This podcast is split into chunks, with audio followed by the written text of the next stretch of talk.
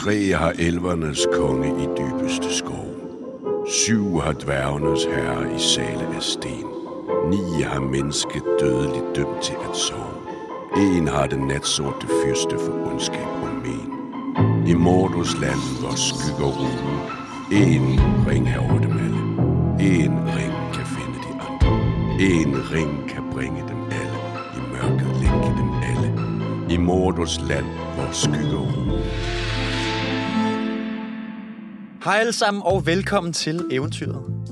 Goddag, Niels Olav. Hej Frederik. Hvad så, så efteråret over os, hva'? Det er det, men efteråret betyder jo gode stunder til at sætte sig med en bog, eller hvis man ikke har tilrådighed til det, en god film. Og Oh, der kunne okay. det jo være Ringens Herre, ikke? Okay. Det er jo i hvert fald en rigtig efterårsfilm, sådan en god, lang bog, eller en god, lang film. Øhm, ja. De lange, mørke aftener, han er sagt eftermiddag, er det jo også snart. Øh, og man, man kan sige, at mørket kommer jo også med efteråret. Og, øh, og det er lidt det samme, som vores, vores kære følgeskab er, er ved at dykke ned i. Vi efterlod jo vores øh, kære hobitter i en knepen situation. Øh, et monster fra dybet overfalder dem ved en, ved en stor sø ved Vestporten ind til Moria. Øh, og, og følgeskabet formår med nød og næppe at kæmpe sig inden for den her port, som der braser sammen bag dem. De er fanget. Og hvor deres vej tidligere måske har sådan kunne ændres efter situationen, altså op i, i bjergpasset Caradras og, og nogle af de andre, øh, hvor de har kunne vinde om, for eksempel, ikke? så er valget nu ligesom forsejlet og bestemt, og i sandhed ikke nogen vej tilbage.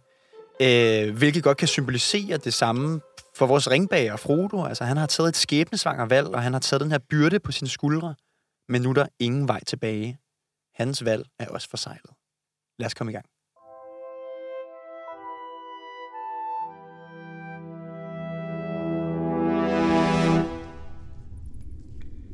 Efter kun et ganske kort hvil gik de videre. De var alle ivrige efter at få rejsen overstået så hurtigt som muligt. Og selvom de var trætte, var de parate til at blive ved med at gå i adskillige timer. Ligesom før gik Gandalf i spidsen. I venstre hånd holdt han sin skinnende stav. Dens lys kunne netop oplyse jorden foran ham. I højre hånd holdt han sværet glamdring. Bag ham gik Gimli, hvis øjne strålede i det svage lys, når han drejede hovedet fra side til side. Bag ham gik Frodo, og han havde trukket stik. Sit korte svær. Hverken stik eller glamdringens klinge skinnede, og det var en trøst. For da disse svær var smede af fortidens elversmede, lyste de med et koldt skær, når der var orker i nærheden. Bag Frodo gik Sam, og efter ham Legolas. De unge hobitter og Boromir. Bagerst i mørket gik Aragorn. Dyster og tavs.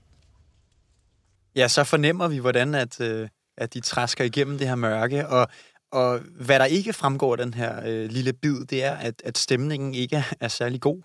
Altså, øh, der, der, angsten, den ligger som en diger. Jo, men det er også meget naturligt i forhold til måden, Moria blev beskrevet på i, i, i forrige afsnit, ikke? at de var alle sammen havde betænkeligheder ved, at de skulle herned, og det var faktisk kun øh, Gandalf, der blev ved med at presse på, at de skulle herned. Og selvfølgelig Gimli, øh, der er dværge i men alle de andre havde betænkeligheder, og nu må man sige, som, som du også sagde i indledningen, der er ikke nogen vej tilbage, de er nødt til at gå igennem det her, øh, og bekæmpe alle de farer, der nu eventuelt måtte være hernede.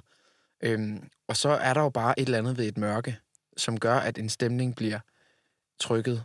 Frodo, han, øh, han træsker jo i gåsegang sammen med de andre her, og hører ind imellem blandt drøben og ekoer, som der nu er i, i sådan nogle her store kamre, nogle, noget, der lyder som fodtrin. Nogle bare, våde fødder, som der slasker lidt langt bag dem. Jeg kan næsten forestille mig, hvordan det vil lyde. Øh, og måske også er en lyd, som der godt kan gå i et med dråber, for eksempel, som der kommer langt væk fra. Altså det, det er en svær lyd måske at skildre ad øh, i, i, sådan et, i, i de her kamre, de går i, øh, og den størrelsesforhold, som de går i. Øh, men, men han lægger mærke til det, og han lægger mærke til, at, at det, det stopper ikke umiddelbart. Når de stopper, så det er ikke et ekko, men på et eller andet tidspunkt, så, så, mm, så kommer det lidt tæt på, og så stopper det. Altså, han har helt sikkert en fornemmelse for, at der er noget derude, og det er selvfølgelig mega ubehageligt. Men det er jo også sådan en klassisk øh, følelse, man får i mørket. Altså, når man går et, et mørkt sted, man ikke kender, øh, så kan man pludselig tro, at alle lyde omkring en, det er en, noget, man bliver forfulgt af. Det er jo sådan rent instinkt i, i, i mennesket som pattedyr, ikke?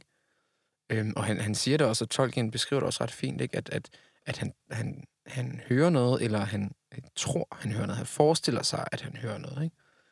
Så, så, så det er jo også det her med, at mørket gør, spiller en sensor et pus, og, og gør, at man ja, tror, at der sker noget, som måske ikke rigtig sker alligevel. Men det er da værd at tage med her, at, øh, at, at han har et indtryk af, at han bliver forfulgt. Øhm, men hvem skulle det være på det her tidspunkt? De er jo blevet lukket inde, kan man sige. Ja, der svær skinner ikke. Deres elversvær øh, har ikke den her svage, øh, blålige skær, som, som det ellers har, når der er, når der er orker i nærheden, når, når Melkors ondskab er i nærheden. Ja, så. Så det tyder på, at, at det er noget, han forestiller sig, ikke? Øhm, men mindre det måske er dværg. Hvem ved? Der er jo dværg i Moria. Håber vi på. Og Gandalfs stav, der, der lyser, altså det er jo deres eneste, det eneste lyskilde nu her, men den lyser kun så svagt, så Gandalf kan se, hvor han sætter sine fødder. Hvordan er det så ikke at være, være den bagerste? Var- Det var Aragorn, hvor der var den bagerste, var det ikke det? Altså, øh, bagerst i mørket gik Aragorn dyster og tavs. Det er, det er sådan en øh, gåsegang, der går igennem de her ukendte miner, som der jo har været efterladte, og det eneste rygte, kan man sige, der går, det er jo øh, Balins intervention i, i Moria her for en, for en 30-40 år siden, tror jeg. Mm. Det må være, du må ikke hænge mig op på det, jeg kan ikke helt huske det Ej, faktisk. det er cirka i, i den dur, ikke? Øh, så, så man ved, at øh, han, han gerne skulle have fundet Moria. Men hvad der så derefter er sket, det, det ved man ikke. Så, så det er jo også en, en uvis situation, at hvis de nu vidste, at, øh, at Balin han var herinde, så, så ville, var det jo en ven, øh, vil de fleste i hvert fald sige, som man gik imod her. Øhm, og det ved de ikke. Så det er en, en ukendt situation, et nyt sted for de fleste. Det er jo faktisk kun øh, Gandalf, der tidligere har været i disse miner.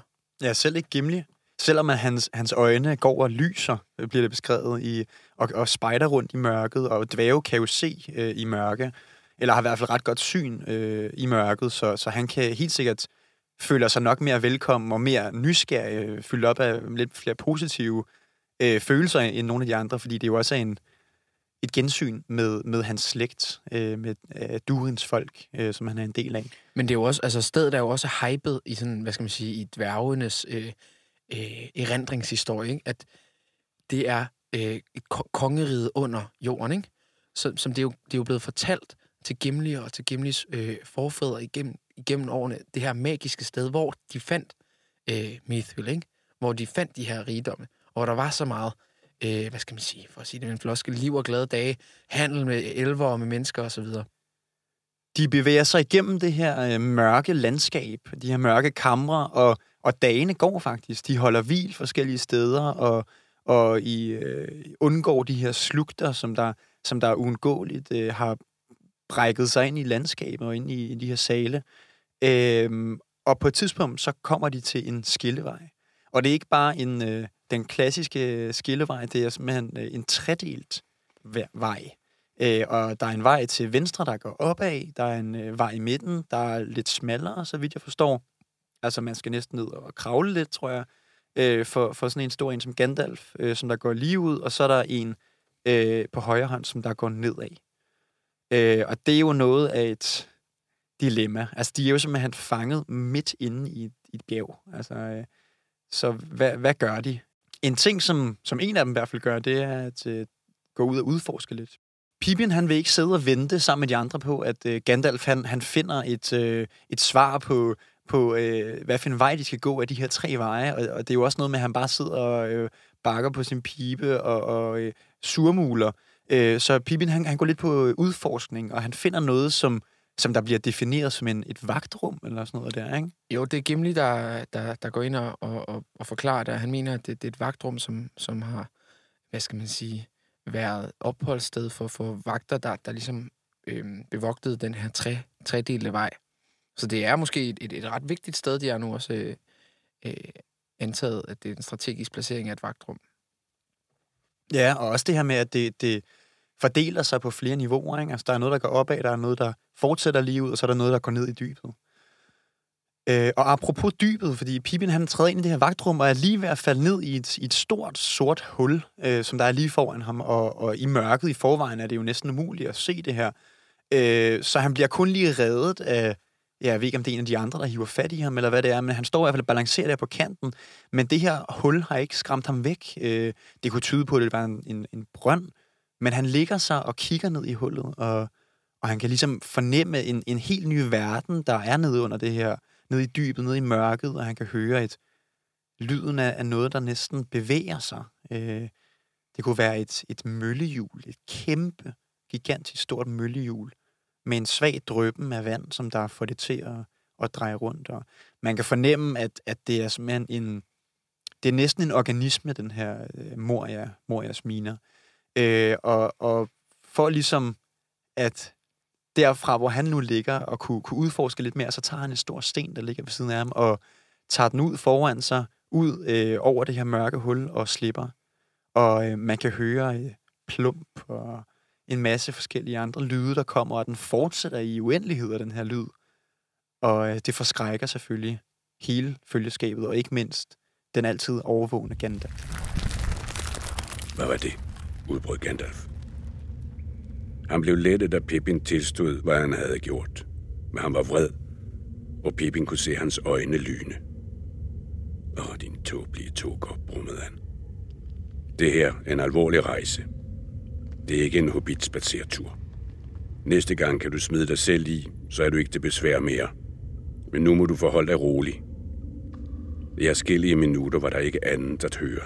Men så lød der en svag rungende banken, langt nede for dybet. Så holdt lyden op. Men da egoet var døde bort, blev det gentaget. Bum. Bum. Bum. Så følgeskabets unge hobbit har jo ensynligt øh, dummet sig her, må man sige. Han har stedfødt en eller anden form for reaktion. Vi hører øh, øh nogle lyde, som, som er relativt øh, øh, uventet, må man sige, i det her mørke, eftersom han bare har kastet en sten. Øh, og det er jo ikke super smart, men måske er det alligevel øh, en god ting. Man kan jo tro, at det er nogle øh, dværge, der er her i, i dybet nede ved det her møllehjul, du snakkede om før, øh, har, har, har hørt stenen, og så har set det som et, et, øh, et resultat, så en besked måske, der kommer op fra den her brønd, at det, det er et beskedssystem simpelthen, øh, som de så reagerer på dernede fra. Men altså, Gandalf er, er rimelig sur bagefter, som vi også hørte her, øh, og, øh, og efter at øh, lydende øh, trommerne her har lyttet, øh, så, så er han også meget, meget, meget øh, klar over, at der er blevet vækket noget, som tidligere lå øh, til ro hernede. Så det er, det er en dyster mine. Men ikke desto mindre, så vælger vores følgeskab her at blive i vagtrummet, for Gandalf har endnu ikke fundet ud af, hvad for en vej de skal gå ud af de her tre øh, divergerende veje. Så de sætter sig, og I skal forestille jer, at det er mørkt. Gandalf tænder en pibe, øh, og Frodo sidder og kigger over på den her mand, der altid har et svar på tingene, men øh, det har han altså ikke lige nu. Og han sidder i silhuet og ryger sin pibe, og man kan ligesom se, hvordan gløderne de øh, lyser hans ansigt op af den her ørnenæse, der udstråler autoritet og visdom. Den bliver øh, fremhævet i mørket. Så går der lidt tid. Hvor lang tid der går, det ved vi jo faktisk ikke helt. Nej, og de mister jo også tidsfornemmelsen. Men det kunne være, umiddelbart tænker jeg, alt fra to til otte timer. Altså. Lige præcis. Men han sidder så her og tænker, og så kommer han frem til et svar. Og det er ikke noget magisk svar. Det er ikke, fordi han har brugt sin store trolddomsvisdom. Han har måske bare brugt almindelig sund fornuft. Øh, igen viser Tolkien, at, øh, at den her Gandalf, han er måske øh, alvidende. Han er måske øh, meget, meget, meget øh, stærk, men det kan også bare være, at han er rimelig menneskelig. Han er nemlig gået efter sin lugtesans. Den øh, gang, der har den, hvad skal man sige, mindst øh, fordærvede lugt, øh, den vælger han at, øh, at følge. Så de, øh, de følger vejen til højre og går opad. Øhm, efter lidt tid op ad den her vej, så finder de et sted, hvor de kan, hvor de kan ligge i lag for, for den her vind. Fordi selvom det er et, et indelukke, så er der altså relativt meget vind øh, i den her sal. Det er jo en ret stor sal, ikke? Altså, det er jo sådan en, en af de her sale, hvor man ikke kan se enten væggene eller, eller loftet. Øh, men, øh, men de trækker ud til en af siderne og, øh, og, og lægger sig i læ for det her træk, som der løber igennem Moria, og særligt de her større sale. Det underbygger også lidt den her organismefornemmelse, man har om det her sted. Det her elgamle, støvede, ulækre sted, som det egentlig er, fungerer som, som en helhed. Ikke? Altså det, den trækker vejret. Der løber en, en konstant vind og også næsten som om det er dens egen verden. Ikke? Altså, den, man, kan, man kan leve og dø og trække vejret fint øh, under øh, bjergene, som over bjergene. Mens de har klemt sig sammen her i, i et hjørne, øh, så, så spørger Sam ind til, til Moria. Han spørger ind til, hvad, hvor er alle Morias rigdomme henne? Øh, hvad der er blevet af al den her storhed? Edelstenene? Ja, og det øh, skal Sam jo ikke sige to gange, for den gode dværg Gimli vil jo hellere end gerne fortælle om denne ja, national fortælling, som det jo i virkeligheden er. Øhm, hvad der skete i Moria, øh, hvad det er for et sted, hvem der har boet der osv. Ja, og det lyder sådan, at Morias rigdom ikke hvilede på guld eller edelstene, så parentes dvævenes legetøj, øh, eller heller ikke på jern, fordi jernet var, var bare deres tjener. Altså, Morias storhedstid øh, bunder i et, i et specielt materiale, der hedder Morias sølv, eller edelsølv, eller mithril, som man også kan sige, og rulle lidt på tungen øh, på det skønne øh, sindrinord, øh, som der jo er en, øh, det, det, det er et metal, øh, og, og det der er med, med, med Morias sølv, øh, mithril, det er, at man både kan forme det øh, super let, det er enormt stærkt, enormt let, og når man først pusser det op, så skinner det som, jeg ved ikke hvad. Og, og, og det er... Øh, det er noget af det, som man også finder i det materiale, der hedder Ithildin, som der er det, som der fik hele, hele hvad hedder det, Vestporten til at lyse op i måneskin. Øh, og vi kender det også fra, fra øh, Hobbiten, hvor at, øh, at det er også det, som der markerer den, den hemmelige dør på bagsiden af, af Erebor. Altså, hvad, hvad hedder det bjerg? Det ensomme bjerg. Det ensomme bjerg, ja. Øh, så det er ligesom et materiale, som der som der er blevet, øh, som man kan bruge til utrolig mange ting, ikke? Øh, og der er noget magisk ved det. Og vigtigst af alt, så er Moria det eneste sted kendt i hele verden, hvor det findes. Ja, så begynder man jo at forstå, hvorfor øh, Moria har, har været så øh, stort og har været så savnomsbunden, og hvorfor det har været et sted, man gerne vil finde tilbage til, udover at, at der var civilisationer, der var rige der, så var der altså også rigdom, øh, en abundance, som man vil sige på engelsk. Ikke? Altså, det, det, vi kan slet ikke forestille os noget. Jo, måske lige øh, ringen, ikke? Men ellers sådan, sådan af værdi. Øh, kapitalistisk værdi, ikke? Ringen er så måske en anden størrelse. Men, men, men, men ren værdi. Og der er sådan en saying med det her, med det her sted Moria, at, at øh, verdens dyreste materiale, som man næsten må gå ud fra, det er, der, der står i hvert fald ikke lige i litteraturen noget, der skulle, der skulle toppe det her øh, Moria-sølv. Øh, men man siger, at dvævene gravede for dybt og var for grådige, og de vækkede Durins bane. Og det, det er noget, som, som jeg kan ikke huske, om det er Gimli eller Gandalf, der, der, der kommenterer det her og, og fortæller det her. Det er jo meget ildevarslende, må man sige, øh, at de simpelthen øh, støtte på noget nede i mørket, som, som man ikke havde lyst til. Og det kan jo, man kan sige, det kan jo også være et, et, et, øh, et mere abstrakt en mere abstrakt be, bes, øh, beskrivelse af, af noget, der er sket i den her proces med, de har opnået deres rigdom. Altså, det behøver ikke at være noget konkret, selvom at de fleste lytter derude nok vil tænke det som noget konkret. Øhm, ja, med, som, som en bestemt ting. Som en bestemt ting, de har vækket dernede og, ja. har, og har forsaget deres undergang. Øh. Ja. Og, og Durins bane, altså vi ved jo, Durin, øh, Durin er, er, er en af de syv dvæveherrer fra, fra helt gammel tid. Altså han er en af grundlæggerne af, af Midgårds dvæve, øh, og han er grundlæggeren af Moria. Øh, så øh, der er så flere, der hedder Durin, men, men, øh, men Durins bane, det, det varsler jo ikke godt. Vi kender jo også øh, Isildurs bane, som der er ringen. Mm. Øh, altså noget, der har et, et objekt, der har forårsaget, eller et subjekt eller objekt, der har forårsaget undergang. Øh, det får mig til at tænke på, at, at en, en tråd, som der løber i Tolkiens forfatterskab, og som jeg også tror er en af sådan lidt større budskaber i hans bog, det er, at at begær og lyst efter subjekter eller objekter, øh, selvom den måske nødvendigvis ikke er ond eller ondt ment, så kan det meget vel føre til noget ondt. Øh, og, og det er, det er, det, er, det er mange, der er mange skæbner, som der ligesom gennemgår den proces i, i Midgård og i Arda, hele universet her. Ikke? Altså Saruman er jo også en af dem, som vi, som vi stiftede bekendtskab med her tidligere øh, i, i de forrige afsnit, at at selve begæret er en følelse, man virkelig skal passe på.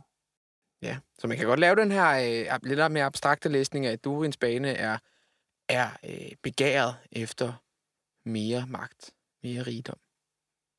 hvor der ikke er brug for mere rigdom.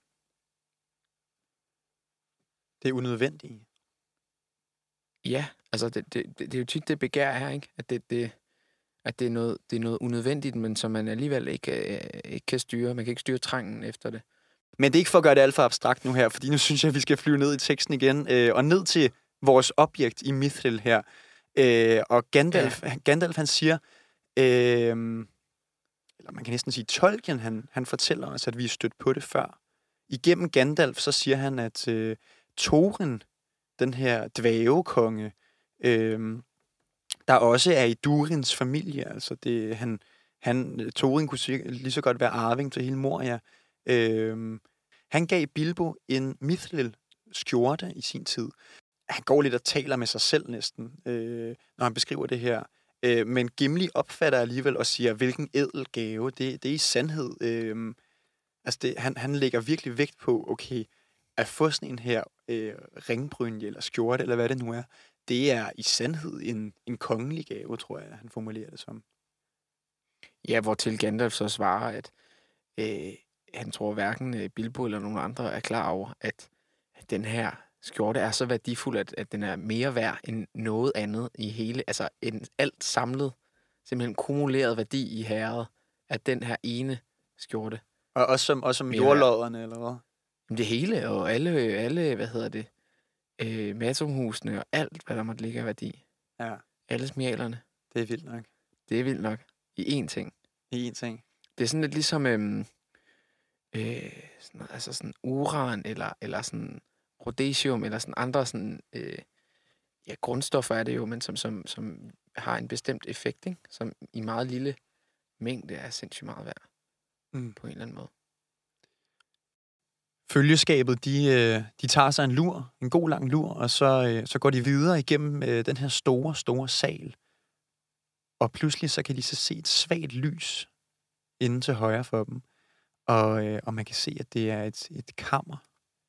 Et mindre kammer, som der er derinde, hvor at en dør står på klem, og der er faktisk lys inden for det her kammer, så det må jo være noget, der... Altså, der er jo mørkt i Moria, mm. så, så det springer sgu i øjnene på dem, og, og de øh, bevæger sig ind til højre for at kigge og se, hvad det er. Og da de kommer ind i det her rum, der kan de hurtigt se, at, at der, der har været liv herinde, der har været mennesker, der er en blanding af våben og bøger, kister, nogle smadrede, nogle lukkede, øh, og så en masse knoglerester, øh, døde mennesker og væsener simpelthen. Øh, og så i midten, der er der sådan en høj, eller man skal nok nærmere sige en, hvad skal man sige, en stor sten, en, hvis man kender det fra, fra gravkammer, Roskilde Domkirke osv., sådan en, et, noget, der ligner et, et sted, hvor nogen er begravet. Jeg tænker næsten sådan jødisk, jødisk øh, sarkofag, altså de her stensarkofager, som der ligger. Ja, jamen det kan det også godt være. Men det er sådan midt i rummet, og lyset falder sådan ned på den her, ikke? På den her sten, der er der altså øh, påskrevet øh, forskellige runer, øh, dværgeruner, og det kan både Gandalf og, øh, og Gimli læse. Øh, og det er bestemt ikke øh, noget godt, der står her. Men det er i hvert fald noget, man bliver klogere af. Der står, Barlin, søn af Fundin, Morias herre, den her enkle sætning øh, siger måske ikke så meget for de uindvidede, men man kan se på Gimlis reaktion, hvad det betyder. Og han trækker hætten over hovedet og kigger ned og går ind i sig selv, kan man næsten sige. Altså, han går i, i, i sorg, og Frodo, han, han siger, så er han altså død. Og det er jo selvfølgelig øh, Balin, søn af Fundin. Øh, vi kender Balin, øh, søde Balin fra, øh, fra Bilbos øh, færd til, til det ensomme bjerg. Øh, han er, han er færdig. Han, han formåede ikke at indtage Moria igen. Gav vide, om det, det, det kan da næsten ikke have været hans trummer i dybet, så. Jeg ligger lidt mærke til, Niels, øh, i min bog her, når jeg tager den op, så, altså, så er der jo afbildet øh, den her sten med de her runer på, og nu er det, øh, nu kan jeg ikke læse runer af, af mange årsager. En af dem er, at jeg ikke øh, orker at lære at læse runer. Men, men det ligner da øjensynligt øh, de nordiske runer, det her. Øh, og, og jeg ved ikke, altså runer, det, det, det må jo bare være... Øh, altså definitionen på runer, er det simpelthen bare, at man har hugget øh, ind i sten, eller, eller hvad er det? Altså er det nordiske runer, det her? Jamen, det, der er mange spørgsmål, der synes altså, definition af runer, det, det, kan, det ved jeg sgu ikke helt. Altså, du kan også lave rune øh, pinde, kender vi fra, fra vikingetiden, fra forskellige sagaer, fra, fra alle, hvad hedder det, hele asatro, at, øh, at det her med at lave en runepinde kan, kan indeholde noget magisk, kan indeholde en besked. Så det med, at det skal være hugget i sten, det er det ikke. Men vi ved jo, at dværgene fortrinsvis arbejder øh, i sten, øh, hvorimod elverne er jo et skovfolk, kan man sige. Øhm, selve øh, runerne, som Tolkien her gør brug af, er faktisk afledt fra angelsaksiske og dermed også nordiske runer i sidste ende. Øhm, men han har øh, blandet det lidt rundt. Så, så de her dværgeruner, øh, som også hedder øh, Rustul, det er dværgesproget, øh, runerne kommer til, altså skriftsproget kommer faktisk til lidt efter, at dværgesproget er opfundet. Øh, men de her runer øh, består i mange henseender af de her angelsaksiske øh, runer, er identiske med dem, men flere gange er lyden, ordlyden anderledes, og er ofte så betyder øh, en rune noget andet på, på Hustul, dværgenes øh, sprog, end det vil gøre på et angelsaksisk nordisk sprog. Okay. Så selvom at det, det der for eksempel vil være lige et K på angelsaksisk, øh, det er lige et andet bogstav på øh, Rustul. Ja, og, og, og Rustul, som, som er dværgenes sprog, som du siger, var jo et hemmeligt sprog. Altså, der, der er næsten ikke nogen, der kan, der kan tale det. Øh, og øh, jeg, mig bekendt er der i hvert fald ikke nogen ikke-dvæve, der, der kan tale det. Og det, det er endnu en fed ting ved, ved Tolkien, det er, når han, når han siger, øh, Rustul er et, er et hemmeligt sprog. Der er ingen mennesker, der kan tale det. Så må man sige, at han har ret, fordi han har ikke, øh, han, han har ikke skrevet det ned. Altså, så, så, så det, som, som vi taler om her, det er så langt, som man ved om det her sprog. Altså, så, så, så er der nogle, nogle fraser og så videre, som, som man kan, nogle kampråb, der, som Gimli han bruger øh, i kamp og så videre, som der er på Rustul, men, men ellers så, så er det sgu ikke noget, der, der er nedskrevet fra Tolkien. Men der er, der er en ting i forhold til Tolkien og Tolkiens øh, det, det her øh, sprogkendskab. Ikke? Du siger, det er et sprog, der er ikke nogen, der taler. Der er ikke nogen, der forstår det. Øh, og det øh, har Tolkien ligesom også taget med ind i sproget. Han har, han har lavet et sprog, som minder faktisk ret meget om hebraisk. Øh, når, man, når man taler det. Altså, øh, øh, om det så er hebraisk eller evrit, øh, det er jeg lidt i tvivl om, men, men, øh, men mine kilder siger hebraisk. Ikke? Grunden til, at han har valgt det her, det er fordi hebraisk evrit måske, er så langt fra alle vestlige sprog, lyder så anderledes end nogen vestlige sprog, at når man vil læse det eller høre det, så vil det også være så langt fra Sindarin eller Vestron. Øh, og ligesom øh, indikere, at dværgenes sprog er så anderledes. Ikke? Ja, så han kunne lige så godt også taget øh, finsk eller ungarsk, altså nogle sprog, som ikke ligger øh, inden for, for de her gængse øh, sprogstammer, øh, germansk, øh, romansk osv. Ja, nu var finsk lidt et dårligt eksempel, du tog der, fordi at øh, Kenya, som der jo er old elversproget, kan man sige, er baseret på finsk. Så kom klasse. Igen. klasse, kom igen.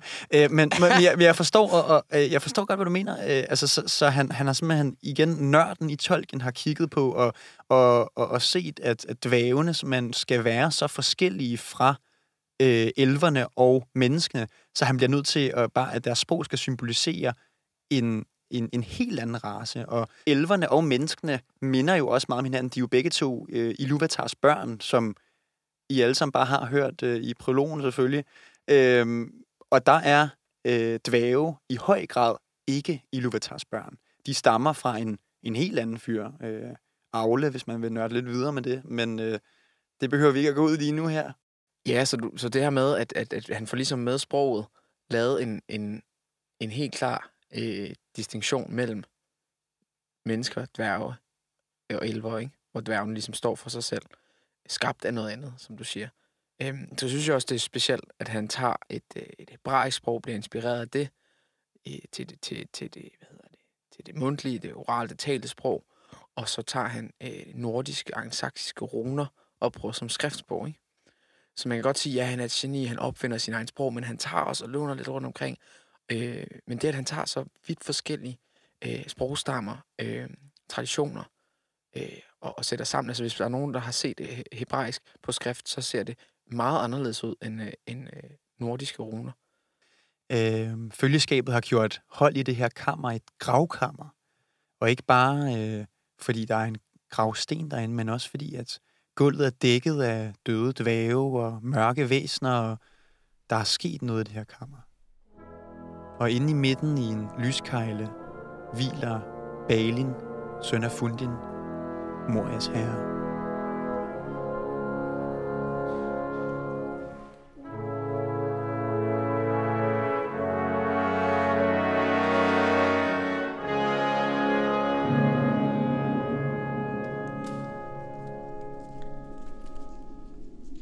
Ringbæren og hans følge stod tavse ved Berlins grav. Frodo tænkte på Bilbo og hans lange venskab med dværgen og på Balins besøg i herredet for længe siden. I dette støvede kammer forekom det ham som noget, der var sket for tusind år siden, og på den anden side af jorden. Til sidst begyndte de at røre på sig. De så op, og de begyndte at se sig om efter noget, der kunne fortælle dem om Berlins skæbne, eller hvad der var blevet af hans folk. Der var endnu en lille dør i den anden side af kammeret under skakten. Ved begge døre fandt de mange knogler, og blandt dem lå knækket svær, øksehoveder og kløvede skjolde og hjelme. Nogle af sværene var orkkrumsabler, hvis klinger var blevet sorte.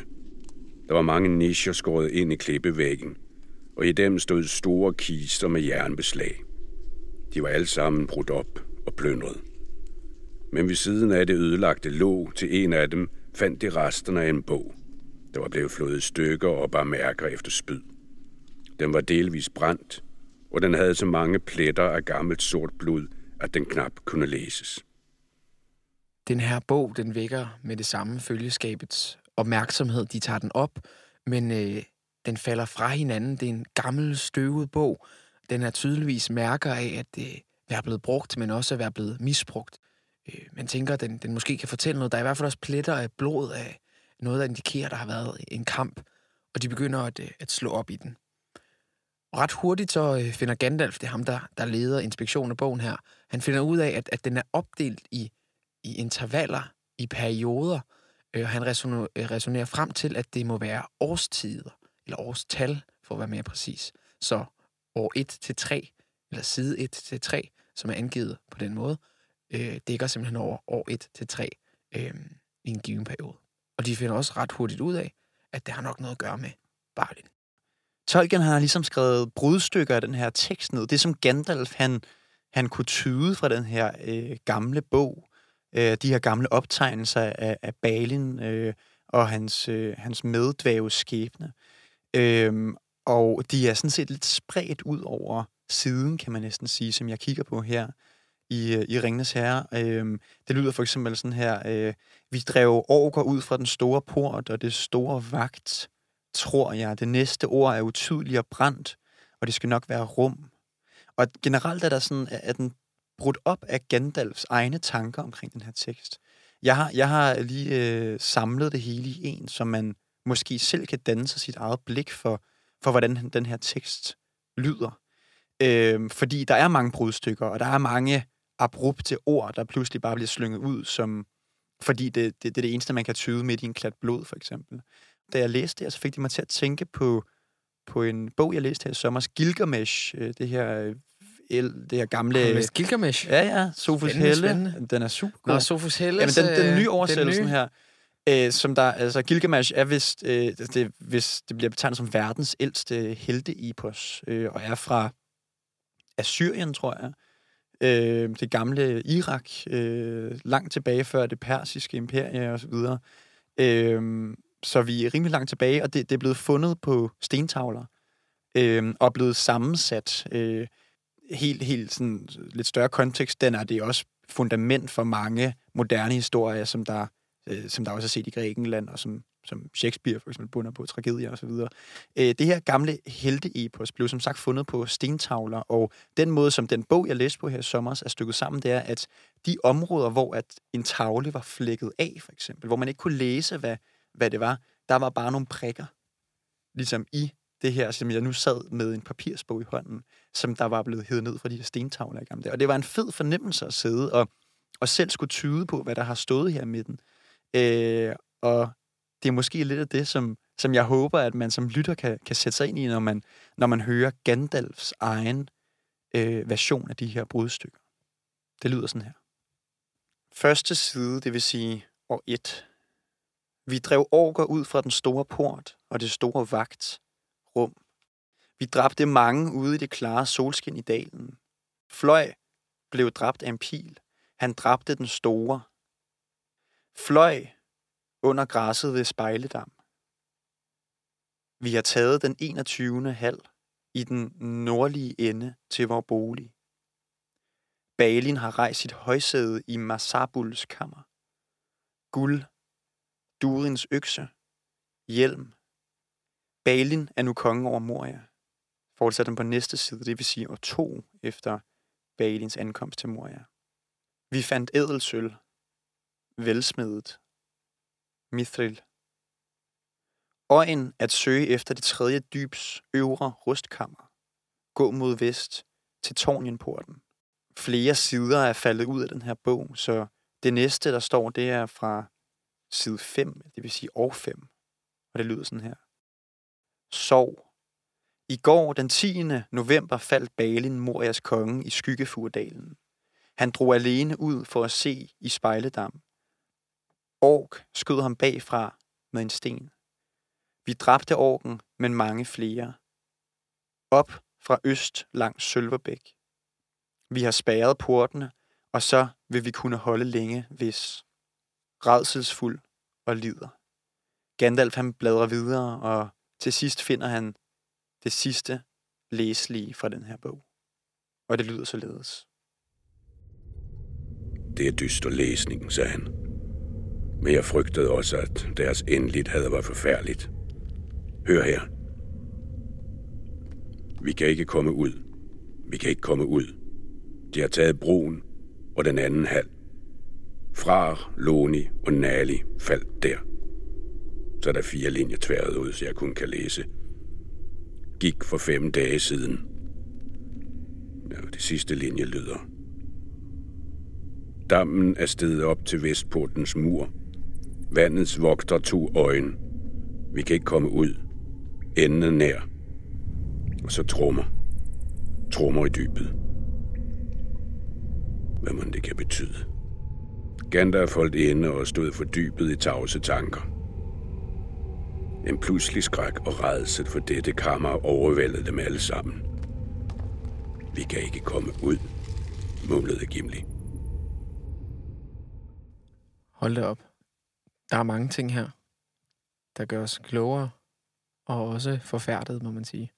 Det er virkelig skræmmende læsning, og jeg tænker også at stå og læse det her i kammeret, i det, i, i det sted, hvor at det er sket. Altså, det, det er næsten, det må, det må være en speciel følelse at stå og læse en, en tekst, en bog om, om en helt vild historie, og så stå det sted, hvor det, hvor det udspiller sig. Ikke? Altså, det, det bliver næsten en det bliver næsten fiktivt til at starte med, men så, så når den så slutter af, hvor at situationen bliver beskrevet, vi kan ikke komme ud, trummer i dybet, vi kan ikke komme ud.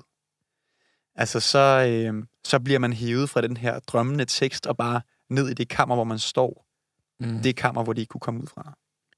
Der er både det her med, at man bliver draget af det, men så er der også alle de her informationer, vi får.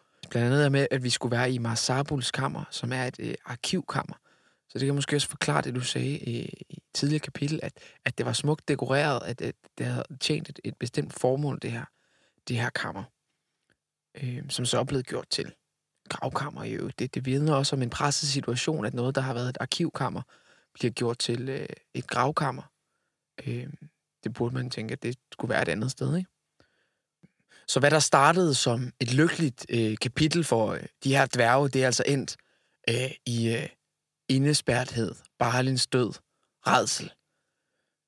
Følgeskabet er naturligt nok ramt af, af en sorg og, og, og også en frygt for, hvad der, hvad der er sket med de her øh, dværge. Men den her sorg kan de ikke dvæle i. Gandalf han øh, kan nemlig se, at det her Marsabulskammer, han kan huske, at det, hvor det her Marsabulskammer, det befinder sig i Moria.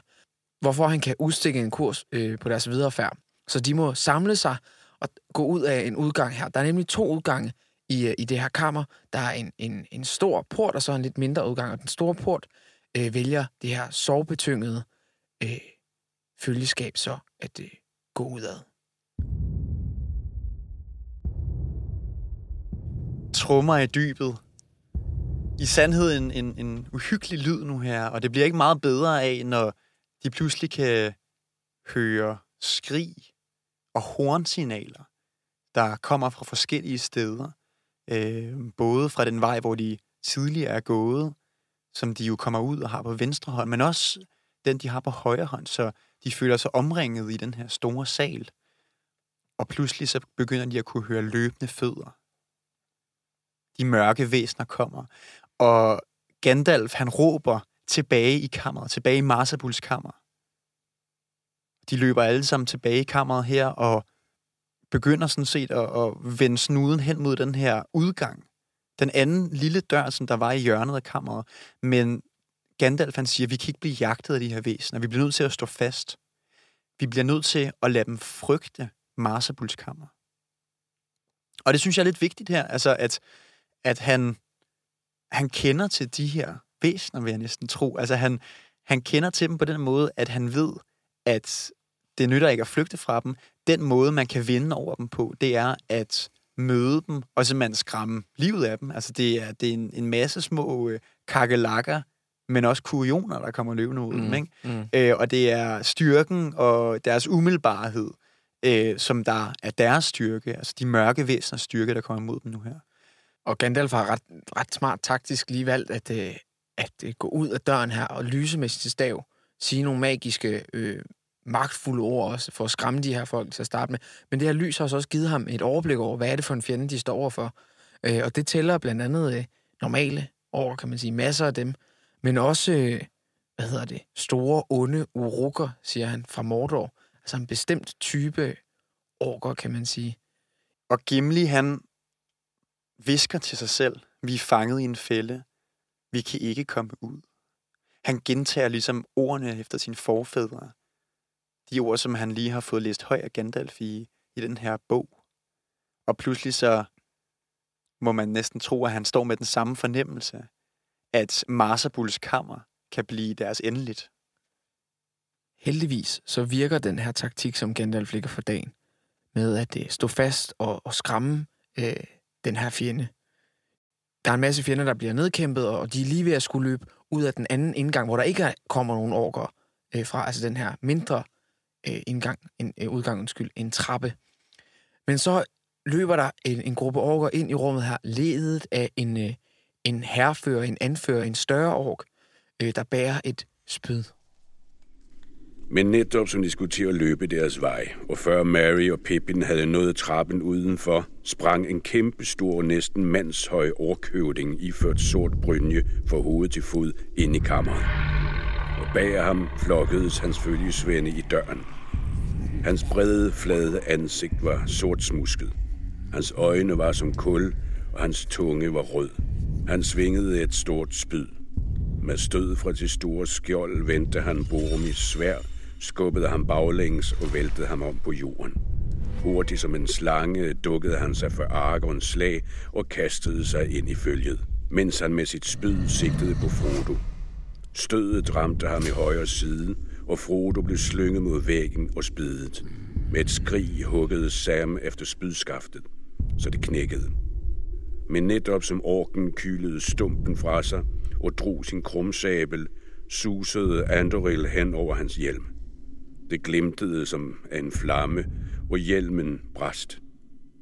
Orken faldt om med kløvet pandeskal. Hans følge flygtede hylende bort, mens Boromir og Aragorn styrtede hen imod dem. Bum, bum, lød trommerne i dybet. Den store stemme drønede igen. Nu, råbte Gandalf. Nu har vi vores sidste chance. Løb.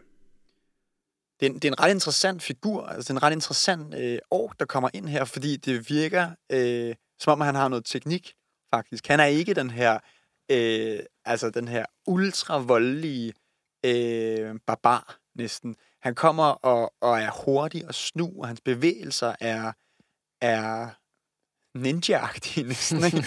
altså, men så har han bare det her fokus på Frodo. Ja. Og, øh, og folk bliver drevet af Frodo. De onde bliver drevet af Frodo og vil, går efter ham på en ja. eller anden måde. Også det her monster i, i søen uden for Vestporten, ikke? Den, den gik også efter Frodo. Altså, der er sgu noget med ham.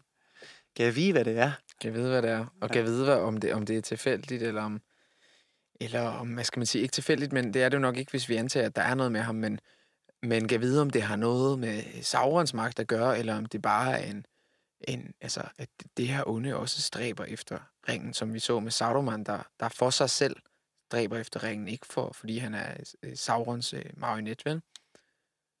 Så, så det kan også godt være, at det er bare sådan, at det onde her kan se, at der er noget værdifuldt mærke, der er noget værdifuldt og stærkt ved Frodo. Mm. Følgeskabet styrter ud af den anden udgang af Marsabuls kammer, ned ad en trappe. Frodo er over skulderen på Argon, flygter væk fra, fra de her orker. Men Gandalf, han bliver tilbage i kammeret. Øh, det eneste, de kan høre, det er, at han siger nogle ord, nogle trolddomsord af en art. Men hvor han bliver af, og hvorfor han er der, ved de ikke. Mens de løber ned ad trappen, så gisper Frodo. Jeg har det okay, jeg kan godt gå selv. Og Aragorn, han er lige ved at tabe. Frodo er bare forbløffelse. Og han siger, jeg troede, du var død.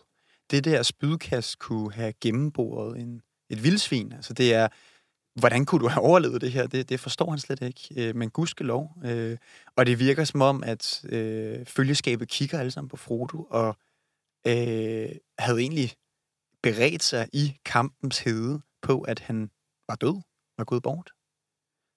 Langsomt toner de her øh, trommer ud, stopper simpelthen med at lyde, og kort derefter kommer Gandalf styrtende ned ad trappen. Eller styrtende er måske så meget sagt, manden er komplet udmattet. Han gisper efter vejret og får fremstammet til følgeskabet, at, at han har gjort alt, hvad han kunne, og at han, han mødte sin, sin lige mand, og han var lige ved at blive til intet gjort. Og det er jo store ord fra, fra den her stærke karakter, vi indtil videre nærmest har set som usårlig. Jeg ja. tænker, hvad kan det være? Nu har vi, er, er, der, er der flere ninja måske? Ja, præcis. Nu så vi den her stærke anfører før, som var lige ved at få bukt med Frodo, og, og ligesom relativt let skubbede øh, Boromir væk med sit skjold. Kan det være øh, nogle af de her ting? Men vi ved altså nu, Gandalf har fået stoppet de her trommer, eller det, han har gjort, har i hvert fald været noget, der har været med til, at trommerne er, er stoppet. Der er ikke mere tid at spille. Selvom han er træt, så må de videre, så de fortsætter deres løb igennem Morias miner. Følgeskabet er umiddelbart sluppet væk fra deres forfølgere. De kan ikke se noget bag dem, de kan ikke se noget foran dem. De kan høre svage trummer, men det lyder ikke som noget, der, der kommer imod dem mere. Altså det, det lyder faktisk som om, at de har gået under radaren. Og øh, med det, så, så siger Gandalf og giver udtryk for, at han har brug for et hvil. Han kan simpelthen ikke gå mere. Det har taget alle hans kræfter, det her. Og Aragorn, øh, eller en af de andre, spørger os ind til, hvad det er, der er sket. Hvem var det her, du mødte? De har stået på hver sin side af døren, fortæller Gandalf. Og han kunne høre orkerne, mens han holdt stangen her, pludselig blive stille. Og så kunne han høre en visken, der sagde, gash, gash. Og mens den her gash, gash bliver højere, så bliver det også varmere. Og det er en meget, meget intens varme, han møder på den anden side af døren her, mens han holder stangen. Og han kan mærke, at der er noget, der modarbejder hans magi. Han bliver nødt til at lave en modmagi, øh, beskriver han. Og til sidst, så bliver det sprunget op. Den her dør bliver sprunget op, og den eneste grund til, at han ikke står over for, hvad der nu er på den anden side, det er, at den kraft, der springer døren op, også vælter en masse sten ned over det her. Ligesom vi så på Vestporten, så, så er det simpelthen noget, den bærende væg ikke kunne klare. Følgeskabet, de øh, er som sagt gået under radaren og sniger sig afsted i mørket her og kommer ud i en kæmpe stor sal. Og øh, der er en masse søjler, øh, og de de her søjler fortsætter sådan set ud i horisonten. Men til forskel fra før, så er der begyndt at komme lys. Det brænder forskellige steder. Det er jo et stort område at deres synsfelt nu kan se her, ikke? men de kan se bevægelse forskellige steder. Og i det, de kommer ud i lyset fra den her sal, så bliver de opdaget. Orkerne skriger, og pilene begynder at flyve. En pil rammer Frodo og praller af på ham. En anden pil sætter sig fast i Gandalfs hat og bliver beskrevet som en, en sort fjer, i hatten. Følgeskabet de sætter tempoet op og løber mod øh, den fjerneste side af den her sal. Og det, de møder, det er simpelthen et bundløst hul. Det er en klippevæg på den anden side, og så ellers et hul ned. Og den eneste umiddelbare måde at komme videre på, det er en smal, smal gangbro, som der løber ind i en, man kan næsten sige hule på den anden side. Øh, og Gandalf, han beskriver det som broen ved Khazad-dûm. Og, og det, er, det er ligesom et, et, et forsvarsværk i gamle dage. Altså, man har sgu ikke kunne forsere det her område, uden at skulle komme over den her bro, så det var enormt let at holde, øh, hvad hedder det, Moria fra udefra kommende. Så længe de ikke kom indenfra, kan man sige, så, så var der ikke noget problem. Så var det simpelthen et uentalt sted. Og det var særligt på grund af det her østlige forsvarsværk. Vi er simpelthen kommet hele vejen igennem Moria og står nu ved broen ved Khazad-dûm ved Østporten. Det her ord, gash, betyder på Mordors tunge mål ild. Man kan måske godt forstå, hvorfor de her orker, de råbte eller viskede ild, da Gandalf forsøgte at stænge døren i Marsabuls kammer. For der er ild overalt. Salen, den store søjlesal her, sal her, som du, Frederik, øh, øh, beskrev før, er fyldt med ild. På den ene side af ilden, der står orkerne, prøver at skyde nogle piler over, prøver at forsere det her. På den anden side står følgeskabet. Og det er jo, vil man sige, øh, til deres held, at orkerne ikke kan komme over. Broen ligger lige foran følgeskabet. Gandalf instruerer dem i, at de kun må løbe over en af gangen, men at det skal gå hurtigt. Legolas, han øh, tager en pil på sin bue og skal lige til at skyde, men taber sig næsten kæben, må man tænke sig. Fordi der sker noget hen hos orkerne. Og det lyder sådan her. Geledet af orker havde åbnet sig. De myldrede bort, som om de selv var bange. Et eller andet dukkede op bag dem. Man kunne ikke se, hvad det var. Det var som en stor skygge, og midt i den var der en mørk skikkelse, som et menneske måske, men større. Den udstrålede styrke og redsel. Skygge og ild. Det er det, der sker nu her. Man kan ikke se, hvad der er været, om det er menneskestørrelse, om det er større, eller hvad det er, men Legolas, han har en meget, meget klar reaktion. Han råber, ved os, ved os. Det er en balrog. Balroggen. Savnomsbunden væsen, skabning i Midgård. Grundlæggende, hvis vi skal gå helt tilbage, så er øh, Balrog også kendt som Valarauka. Valarauka. Lige præcis. Og de var faktisk her, som øh, blev forført og korrumperet af Melkor, den ondeste af alle onde, til at tjene ham. Det er sådan nogle ildvæsner, skråstreg skyggevæsener. En blanding af ild og skygge, mørke og destruktion. Alt, hvad man kan forestille sig af dårligdom, samlet i et væsen. De har piske, de har klør, de har ofte også et, øh, en anden form for våben. Og så består de af, en, af sådan en, øh, et væsen, som vi også hører her, øh, som er dobbelt størrelse af en elver. Og så er der så alt det her udenom, ild og skygge osv., så, videre, så det er faktisk enormt svært at vurdere, hvor høj vedkommende er. Og jeg, jeg tror, en af, de, en af de vigtigste ting ved det her, det er, at det er en Maya. Altså, det er en af de her udsendinge fra de højeste guder, hvor at andre Mayaer jo også tæller Sauron, for den sags skyld, eller Gandalf og Saruman, og nogle af de her lidt højere herrer, som der, som der øh, egentlig er på landjorden og, og styrer slagets gang i Midgård, eller Beleriand, eller nogle af de, alle de andre lande, som, som hvor, hvor der, der er aktivitet. Øhm, så det er, man må sige, en ligemand, som Gandalf står for. Men hvor at øh, den ondeste af de onde, altså Melkor, den onde gud, ham der, ham der vil have for meget, øh, hvor at han... Igen, igen det med for meget, ikke? Og igen det med for meget, ja, præcis. Hvor at øh, hans tjener i Sauron, det, Sauron var jo hans første general, men Sauron er også en enorm snu og enorm klog person. Balrokkerne havde andre kvaliteter. Altså det var dem, som der, som der var i første linje på slagmarken. Ikke? Altså det, det, når, at være i kamp mod sådan en balrog, altså det, øh, det er noget af det vildeste, man kan møde. Så en ting er at være klog, og en ting er at have information, som Gandalf har, og, og have, have strategisk kunde, som Sauron måske har, men at stå ansigt til ansigt med den her djævelskab. Gosh! Det, det tror jeg, at Gandalf er den eneste i følgeskabet, der egentlig forstår, hvor farligt det er. Balroggen nåede broen. Gandalf stod midt på brobuen og lænede sig til staven i venstre hånd. Men i hans anden hånd glimtede glamdringen koldt og hvidt. Hans fjende stansede igen lige over for ham. Og skyggen omkring den strakte sig ud og blev til to enorme vinger. Den hævede sin pisk, og snærtene vinede og smældede. Ilden sprøjtede ud af dens næsebor, men Gandalf stod fast. Du kan ikke komme forbi, sagde han. Orkerne blev stående, og der var død stille. Jeg er den hemmelige ilds tjener. Jeg hersker over Anors flammer. Du kan ikke komme forbi. Den mørke ild vil ikke hjælpe dig. Du Uduns flamme. Gå tilbage til skyggen.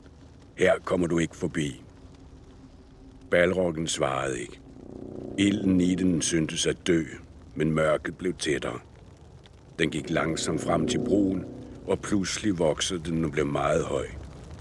Dens vinger spændte fra væg til væg, men stadig så man Gandalfs skinnende skikkelse i mørket. Han virkede lille og forfærdelig ensom.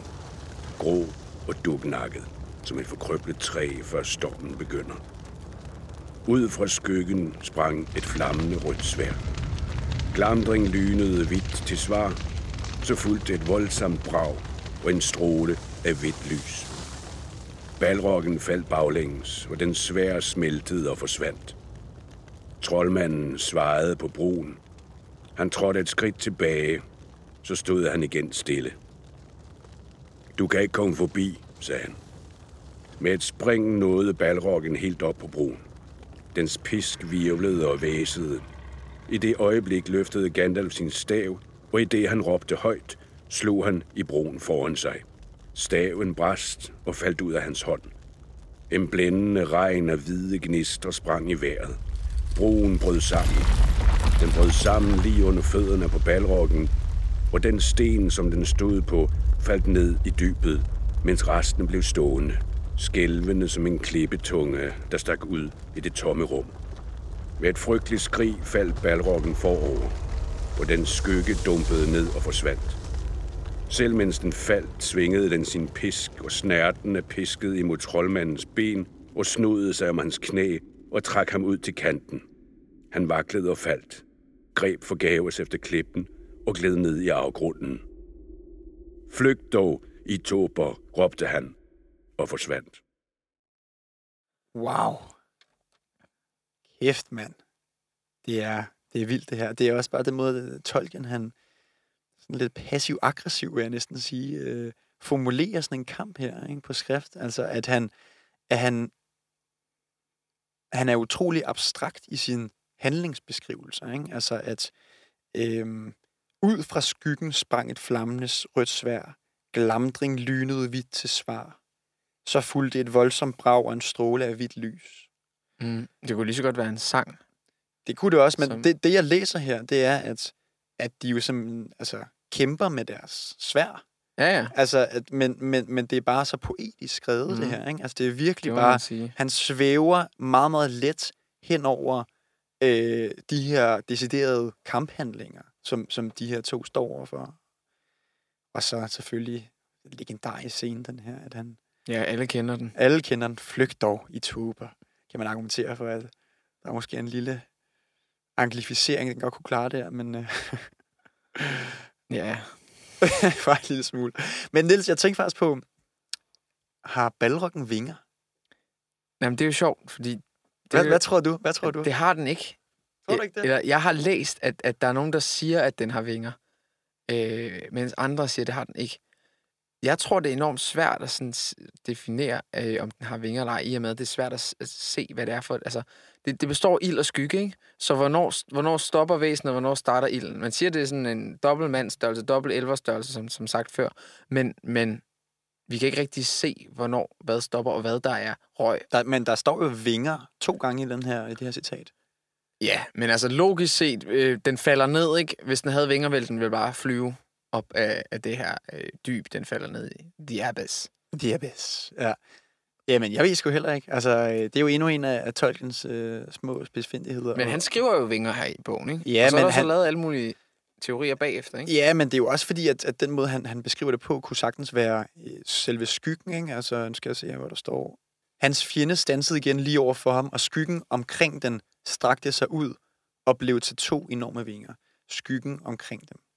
Ja, ja. Altså, altså så, så det er jo, der skriver han øh, sort på hvidt, at skyggen omkring ham blev til sto, to so- sorte vinger op mod, øh, man kan næsten forestille sig, øh, hvordan at den kan vokse, bare skyggen vokser i størrelse. Men når nu den er konkret lavet af skygge og ild, så kunne det også bare være to konkrete vinger, som den pludselig bare blaffer ud til siderne, kan man sige.